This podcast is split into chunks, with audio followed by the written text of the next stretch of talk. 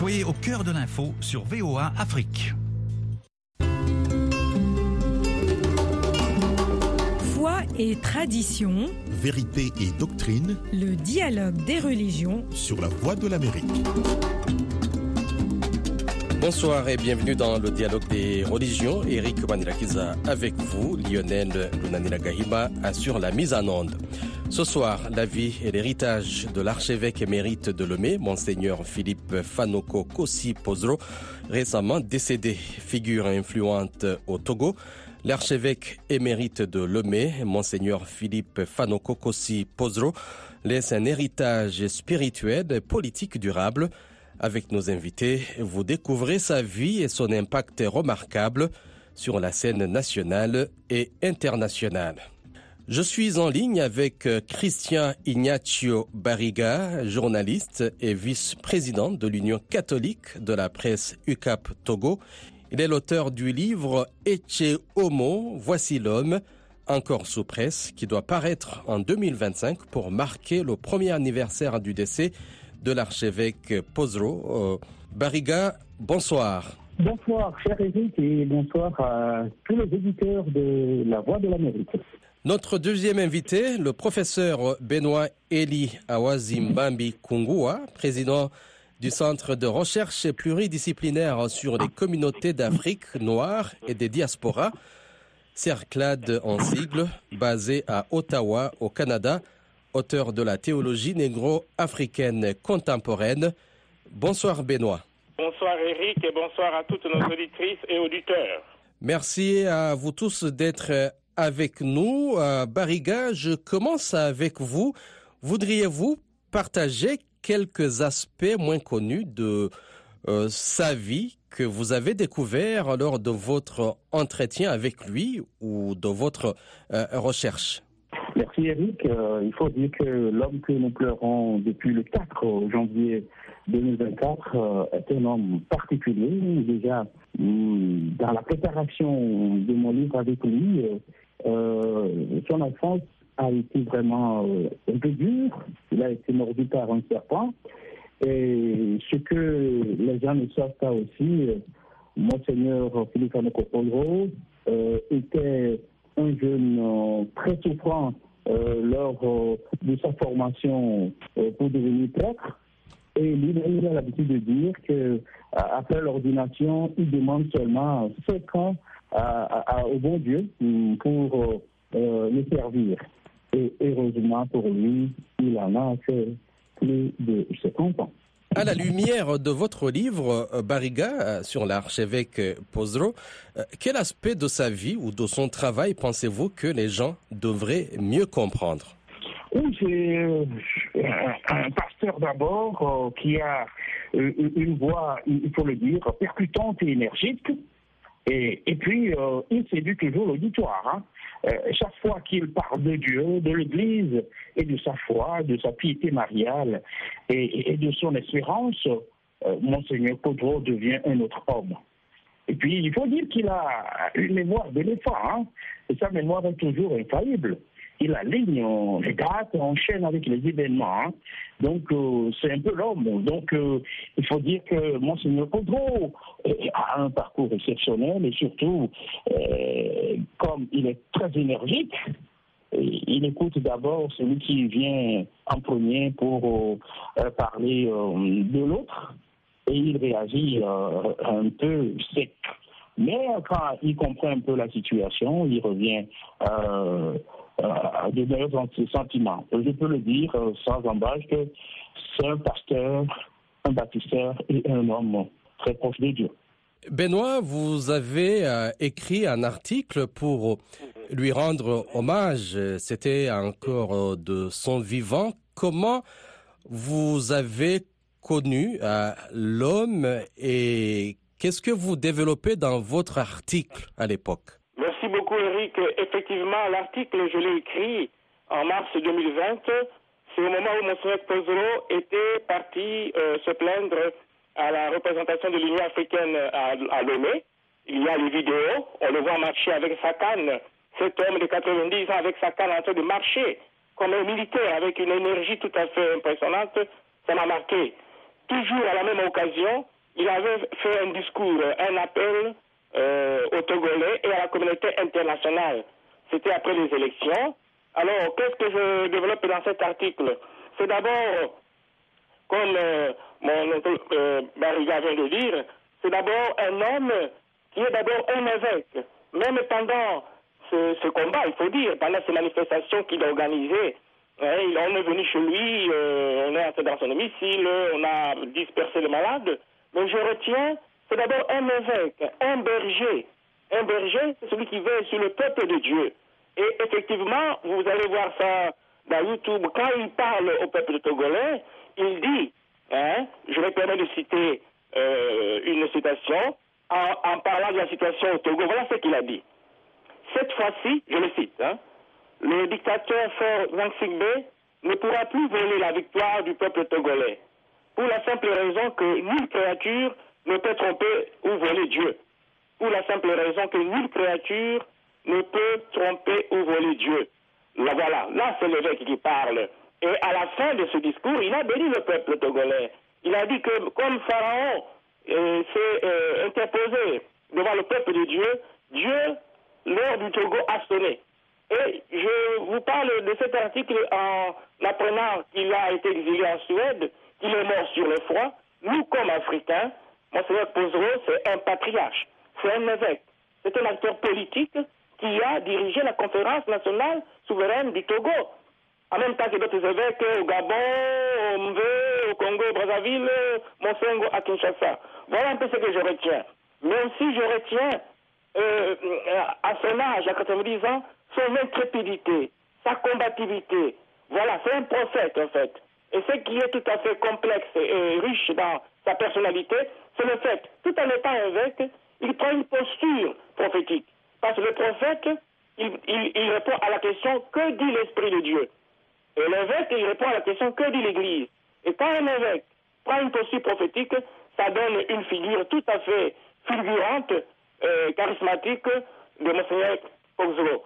Et je suis content que M. Barriga a déjà commencé à écrire un livre, parce que j'ai pensé, en parlant, en préparant cette émission, évidemment, et même s'il peut encore lui-même, comme il connaît déjà euh, l'homme, faire peut-être un autre ouvrage collectif, où les gens de plusieurs nationalités peuvent participer. Parce que Monseigneur Pozero, il est pour toute l'Afrique, il est pour tout le monde. Et les images le montrent devant l'Union européenne, en train de marcher avec sa canne. Ça, c'est impressionnant et ça ne peut pas laisser quelqu'un indifférent, surtout dans une Afrique, après 60 ans d'indépendance, sans être pessimiste, nous sommes passés à côté de l'indépendance, n'est-ce pas? Toute la jeunesse veut quitter l'Afrique à cause des régimes de certains pouvoirs autocratiques qui ignorent que Dieu seul a le dernier mot. Ba- Barriga, euh, voudriez-vous euh, partager des contributions spécifiques de l'archevêque euh, Pozero en faveur de la paix et de la réconciliation au sein de la société togolaise? Merci Eric. Euh, il faut dire que Monseigneur Podro a travaillé euh, au, commissariat de la République, euh, pour ne pas dire à l'Assemblée nationale en quelque sorte, qui, qui est le premier président de l'Assemblée nationale. Et euh, grâce à lui nous avons la Constitution. Et bon, quand vous savez que il, il fut évêque d'abord d'Atapani et après euh, archevêque de Lomé. Donc, euh, au niveau de, de, de, de l'archidiocèse de Lomé, Monseigneur a essayé euh, d'implanter euh, ce que nous appelons la commission justice et paix. Et puis, euh, euh, au niveau du Togo, nous avons la fraternité des prêtres diocésains du Togo. Il, il fait partie des pionniers. Et puis, euh, c'est lui, euh, euh, grâce à lui, nous avons Radio Maria Togo, qui est une radio très puissante en termes de- d'évangélisation et de communication. Euh, Monseigneur a un héritage euh, vraiment lourd et il a vraiment contribué en faveur de la paix, de la réconciliation au sein de la société togolaise. Et je donnais tout à l'heure ce bel exemple. C'est lui qui a même dirigé notre conférence nationale. Euh, la conférence nationale et fait partie de ceux qui ont rédigé, euh, je le disais tout à l'heure, la constitution togolaise. Donc, euh, euh, toutes ces actions sont vraiment en faveur de la paix, de la réconciliation.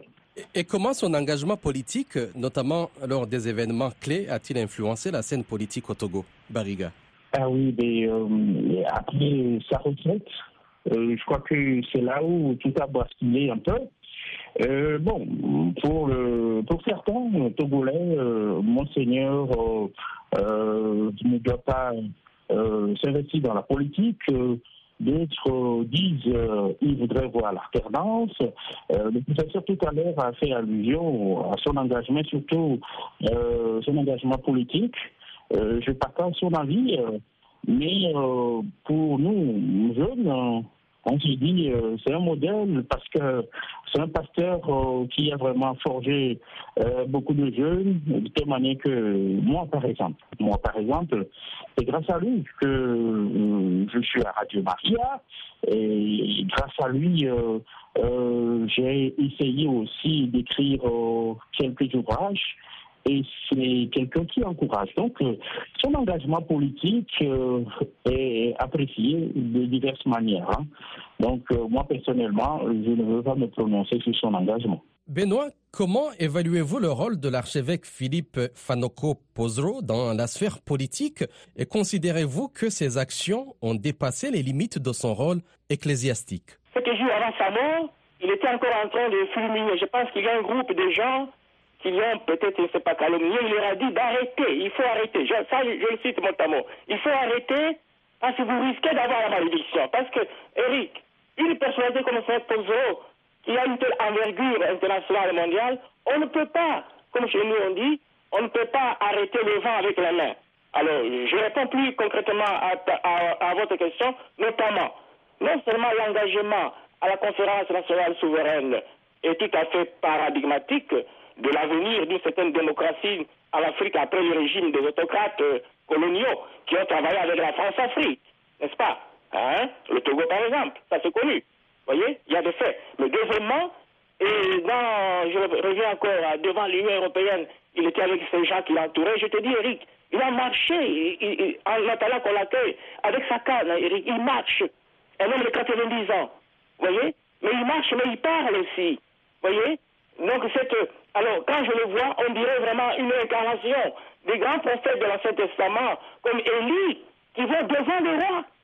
Ils vont affronter le roi, mais pas en son nom personnel, mais c'est au nom de Dieu. Et il faut écouter ces discours, euh, Eric, par tous ces dieux.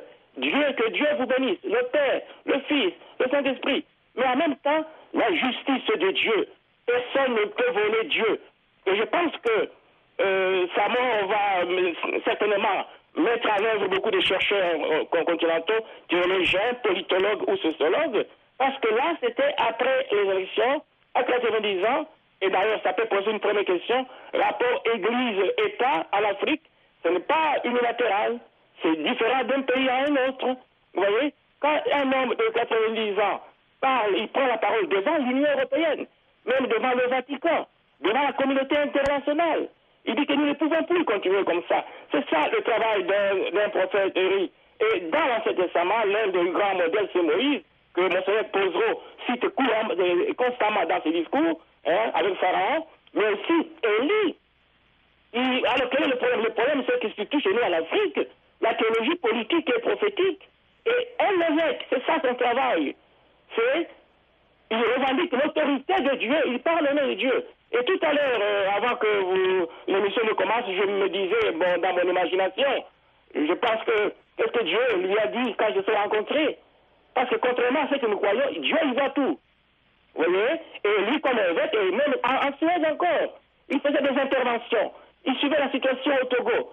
Mais ce que je retiens pour récapituler, c'est une, une, certaine fougue prophétique. Une certaine fougue prophétique, une verve prophétique, un grand orateur devant l'éternel mais aussi un grand analyste.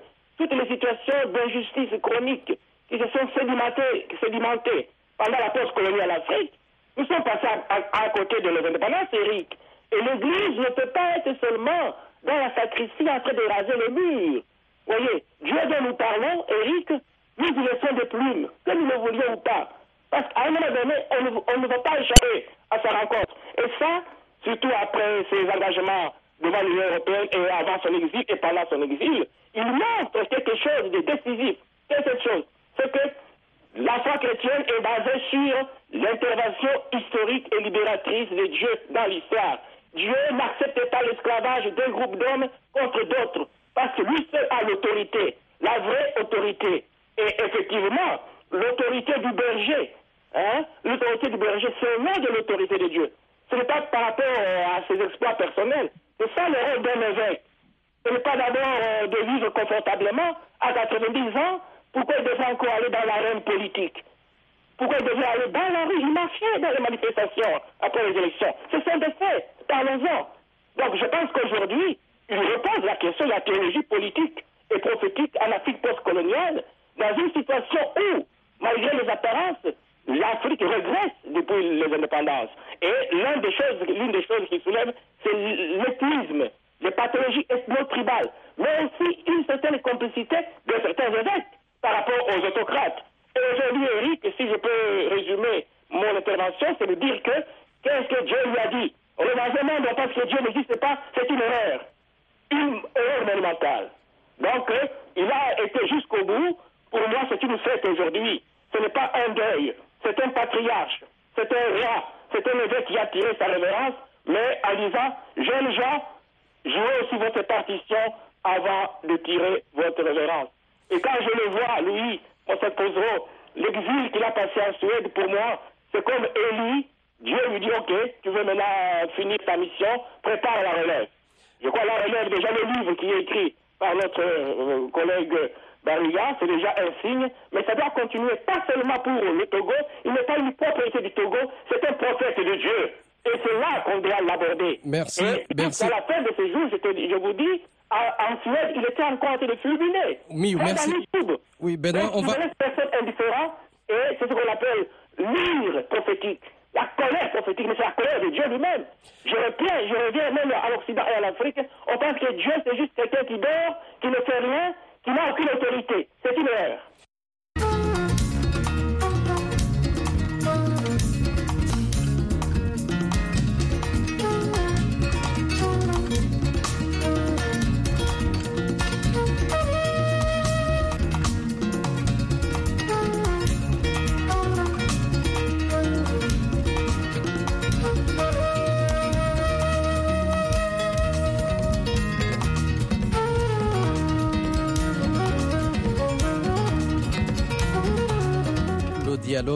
Des religions aujourd'hui aborde la vie et l'héritage de l'archevêque émérite de Lomé, Monseigneur Philippe Fanoko Kossi Pozro, récemment décédé. Bariga, en explorant sa vie, pensez-vous que les implications politiques de l'archevêque ont été une extension naturelle de son engagement religieux ou est-ce que cela représente une divergence significative de son rôle traditionnel au sein de l'Église? Oui, il faut dire euh, que Monseigneur Podro, depuis famille évêque, a toujours euh, une passion pour Dieu, pour l'Église et surtout pour le peuple de Dieu. Donc, euh, sa philosophie est très simple. Je vous rappelle qu'il est même diplômé de licence de philo, euh, diplômé de licence de philosophie et de théologie à Rome. Donc, euh, Monseigneur, euh, pour lui, euh, le peuple, le peuple ne doit pas souffrir que la répartition soit vraiment équitable et que nous, soyons vraiment humains, euh, de partager aussi les douleurs des uns des autres. Donc, euh, étant dans cette dynamique, son engagement aux côtés du peuple euh, est mal vu par certains, mais je crois que si vous voyez un peu la vue, même du prélat, il est dans sa dynamique, hein, parce que euh, il fut aussi professeur et, et puis euh, directeur spirituel, euh, tout ceci, recteur de séminaire, il est en contact avec le peuple de Dieu, il est en contact avec la population pauvre.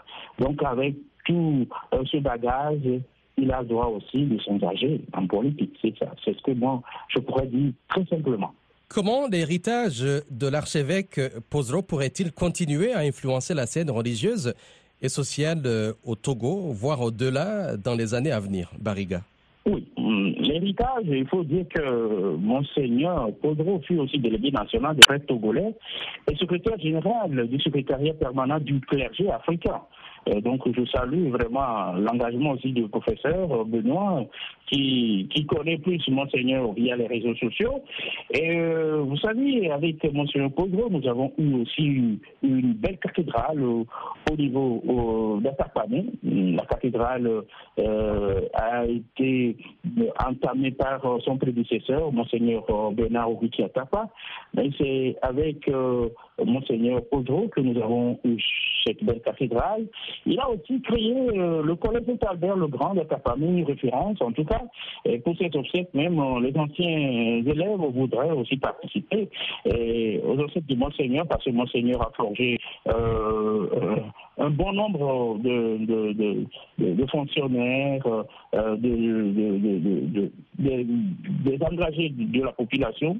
il a aussi une congrégation religieuse, les sœurs de Notre-Dame de la Trinité. Et il a reconstruit aussi la paroisse Sainte-Famille d'Atapamie, une paroisse de référence. La cathédrale de Lomé, n'en parlons pas. Euh, mais cet héritage, je crois qu'avec euh, euh, ses successeurs, il y a un travail de fond qui, qui se fait euh, à, à avec Monseigneur Maurice Toureau depuis l'année dernière. Et à Lomé, euh, Monseigneur Nicodème Bariga, qui est sur le gâteau. Euh, Monseigneur Bariga aussi fut évêque d'Atapanon et maintenant archevêque de Lomé. Donc je crois que euh, Monseigneur Bariga André, c'est sur le pas euh, le Monseigneur Philippe Anopopotro. Donc euh, je crois que l'héritage est sauvegardé et maintenant il faut prendre soin. Benoît, il nous reste une minute euh, avant de finir cette émission. En tant que spécialiste de la religion, euh, comment évaluez-vous l'approche de l'archevêque Pozro face aux défis contemporains auxquels la société togolaise fait face? euh, Comme je dis, Eric, dans une minute, je peux dire que il est d'abord un prophète. Donc, il est au-delà du Togo parce que, comme vous avez vu, par les médias sociaux, surtout son exil en Suède, a aussi montré jusqu'où nos pays africains, le Togo par exemple, euh, était exilé un homme de 90 ans hors de son pays, de la terre de ses ancêtres, ce n'est pas une bénédiction de Dieu. Je crois que mon frère Pozro, et je sais que vraiment c'est la fête au ciel au sens où il ouvre, il ouvre la théologie africaine. Il, il, se positionne dans l'échiquier théologique africain comme un prophète de Dieu, comme un évêque prophète. Parce que tout évêque n'est pas prophète et tout prophète n'est pas évêque. Mais quand un évêque est un prophète, ça donne mon frère Pozro. Donc, euh, moi-même, je suis content. J'espère que le livre de M. Euh, Barriga va sortir. Des gens comme nous, on a besoin d'un livre pareil. Mais aussi, j'aimerais que M. Euh, ça, c'est mon dernier rappel, parce qu'il y a un travail énorme de cet héritage. Ce n'est pas seulement pour les Togolais. C'est pour la théologie africaine, jusqu'où à l'Afrique, Dieu. C'est un Dieu qui libère, où il est, où il est l'opium du peuple qui qui maintient les Africains dans l'esclavage et dans des régimes insupportables où les évêques qui devraient parler, certains ne parlent pas pour manger et boire. On doit dire ça. Donc euh, moi, M. Pozro, je le mets au rang des grands évêques africains, Malula, Milingo, Pozro et tous les autres évêques qui parlaient à un moment donné par rapport à Dieu et non par rapport aux dictateurs qui allaient les assassiner. Et moi-même, je me considère dans le courant prophétique et politique de la théologie africaine postcoloniale. Mon œuvre, la partie publiée, est là pour attester de mon engagement viscéral, de mon engagement intrépide et de mon engagement enthousiaste prophétique dans la théologie africaine postcoloniale. Merci. Je vous rends hommage encore par écrit. Elle a besoin des archives, comme M. Barriga, son livre, mais aussi, voilà, quelqu'un doit prendre ses archives, ses écrits, et aussi perpétuer sa mémoire. Nous continuons notre route. Il a fini la sienne. Il nous demande, nous, de rester debout et de tenir devant l'éternel de tenir devant Akkad, le prophète Élie, le prophète tient devant le roi, tient devant l'éducateur africain, parce que Dieu seul a le souffle de, tout homme d'entre ses mains. Dieu seul a le souffle de tout homme d'entre ses mains. On n'a plus de temps. Et vive la théologie prophétique et politique. Benoît Eli Awazimbambi Kungua, président du Centre de recherche pluridisciplinaire sur les communautés d'Afrique noire et des diasporas basé à Ottawa au Canada. Merci également à Christian Ignacio Barriga journaliste et vice-président de l'Union catholique de la presse UCAP Togo. Eric Manilakis a été avec vous au micro. La mise en onde assurée par Lionel Lunanila Gahiba. Je vous souhaite une agréable soirée à l'écoute de euh, La Voix de l'Amérique. À la prochaine.